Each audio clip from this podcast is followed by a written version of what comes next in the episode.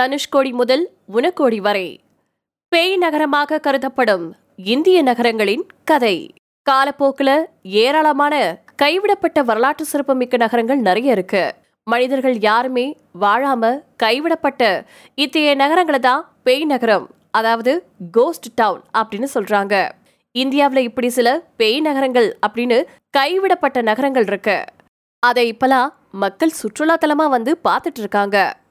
தனுஷ்கோடி உலகின் மிக சிறிய கடற்கரை நகரங்கள்ல ஒன்னான தனுஷ்கோடி இப்போ அமைதியா இருந்துட்டு இருக்கு ஒருபுறம் வங்காள விரிகுடா மறுபுறம் இந்திய பெருங்கடல்.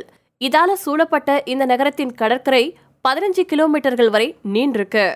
ஆயிரத்தி தொள்ளாயிரத்தி அறுபத்தி நாலாவது வருஷம் வீசின பெரும் புயல்ல இந்த நகரமே ஒட்டுமொத்தமா செதஞ்சு போய் கைவிடப்பட்ட பேய் நகரமாகி போச்சு. அப்போதைய மதராஸ் அரசாங்கத்தால மக்கள் வசிக்க தகுதியற்றதா இந்த நகரம் அறிவிக்கப்பட்டுச்சு.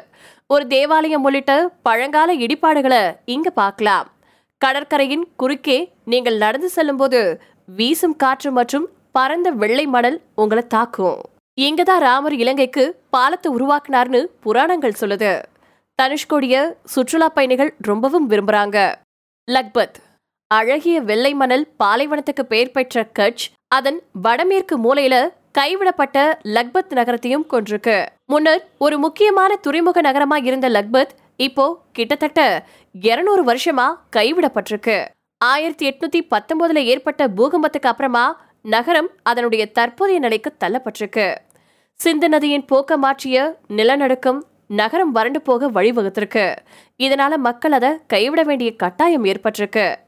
இந்த நகரின் வடதிசையில பாகிஸ்தானை நோக்கி ஏழு கிலோமீட்டர் நீளம் இருக்கக்கூடிய கோட்டை சுவர் ஒன்று இருக்கு. மக்கள் வசிக்காத பரந்த நிலப்பரப்புகளையும் இங்க நாம பார்க்கலாம். குல்தாரா.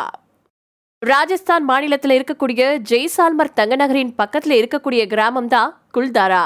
ஒரு காலத்துல ஒரு சிறிய கிராமமா இருந்தாலும் மகிழ்ச்சியான வசிப்பிடமா இருந்துச்சு. இந்த கிராமம் இன்னைக்கு வெறிச்சோடி கிடக்கிறதுக்கு ஒரு கதை சொல்லப்படுது. அந்த கிராமத்துக்கு வந்த ராஜா ஒருத்தர் கிராமவாசி ஒருவருடைய மகளுடைய அழகுல மயங்கி திருமணம் செய்ய விரும்புறாரு. இது பத்தி கிராம மக்கள் முடிவு செய்யறதுக்கு ஒரு இரவு அவகாசம் கொடுக்கறாங்க.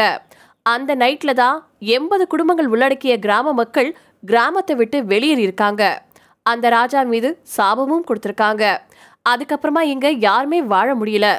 இன்னைக்கு குல்தாரா ராஜஸ்தான்ல இருக்கக்கூடிய ஒரு முக்கியமான சுற்றுலா தலமா இருக்கு. உலகம் ஃபுல்லாவும் இருந்து மக்கள் ஒரு த்ரில்லான பேய் அனுபவத்தை பெறதுக்காக இந்த கிராமத்துக்கு படையெடுக்கிறாங்க உனக்கோடி திரிபுரா. நூற்றுக்கணக்கான பாறையில வெட்டப்பட்ட சிற்பங்கள் மற்றும் பழங்கால கோயில்களின் சிதறிய இடிபாடுகள் ஆகியவற்றின் தாயகமான உனக்கோடி தொல்லியல் ஆர்வலர்களுக்கு ஒரு பொக்கிஷம். பசுமையான காடுகளுக்கு நடுவில் அமைஞ்சிருக்கக்கூடிய இந்த சிற்பங்கள் மணற்கற்களால் செய்யப்பட்டது. இதனுடைய பெரிய பகுதிகள் பூமிக்கடியில புதஞ்சிருக்கு. அது ஒருபோதும் தோண்டப்படவே இல்ல. இங்க ஒரு கோடி சிற்பங்கள் வரைக்கும் இருக்கும்னு உள்ளூர் பழங்குடி மக்களால நம்பப்படுது. இன்னைக்கு வரைக்கும் இந்த வெட்டப்படாத பாறை சிலைகள் எப்படி எப்போது செய்யப்பட்டன அப்படிங்கறத இன்னும் யாரும் கண்டுபிடிக்கவே இல்ல. பதைஃபோர் சிக்ரி உத்தரப்பிரதேசம். ஆக்ரா நகரத்துல இருந்து நாற்பது கிலோமீட்டர் தொலைவில் இருக்கு ஃபதேபூர் சிக்ரி. இந்த நகரம் முகலாய பேரரசர் அக்பரால ஆயிரத்தி ஐநூத்தி அறுபத்தி ஒன்பதாவது வருஷத்துல கட்டப்பட்டுச்சு. இந்த நகரம் பார்க்கறதுக்கு அழகாகவும் கோட்டைகள் மற்றும் அரண்மனைகள் நிறைந்ததாகவும் இருந்தது. இங்க வாழ்றதுக்கு போதுமான தண்ணீர் இல்லை அப்படிங்கறதுனால மக்கள் நகரத்தை விட்டு வெளியேறினாங்க. மக்கள் வெளியேறின கொஞ்ச காலத்திலேயே ஃபதேபூர் சிக்ரி ஒரு பேய் நகரமா மாறுச்சு. பல பேய் கதைகளுக்கு இந்த நகரம் பிரபலமானதும் கூட. இன்னைக்கு நகர்ல பிரம்மாண்டமான நுழைவாயில்கள் மற்றும் முகலாய கட்டிடக்கலைக்கு சான்று பகரும் கட்டிடங்களும் இருக்கு.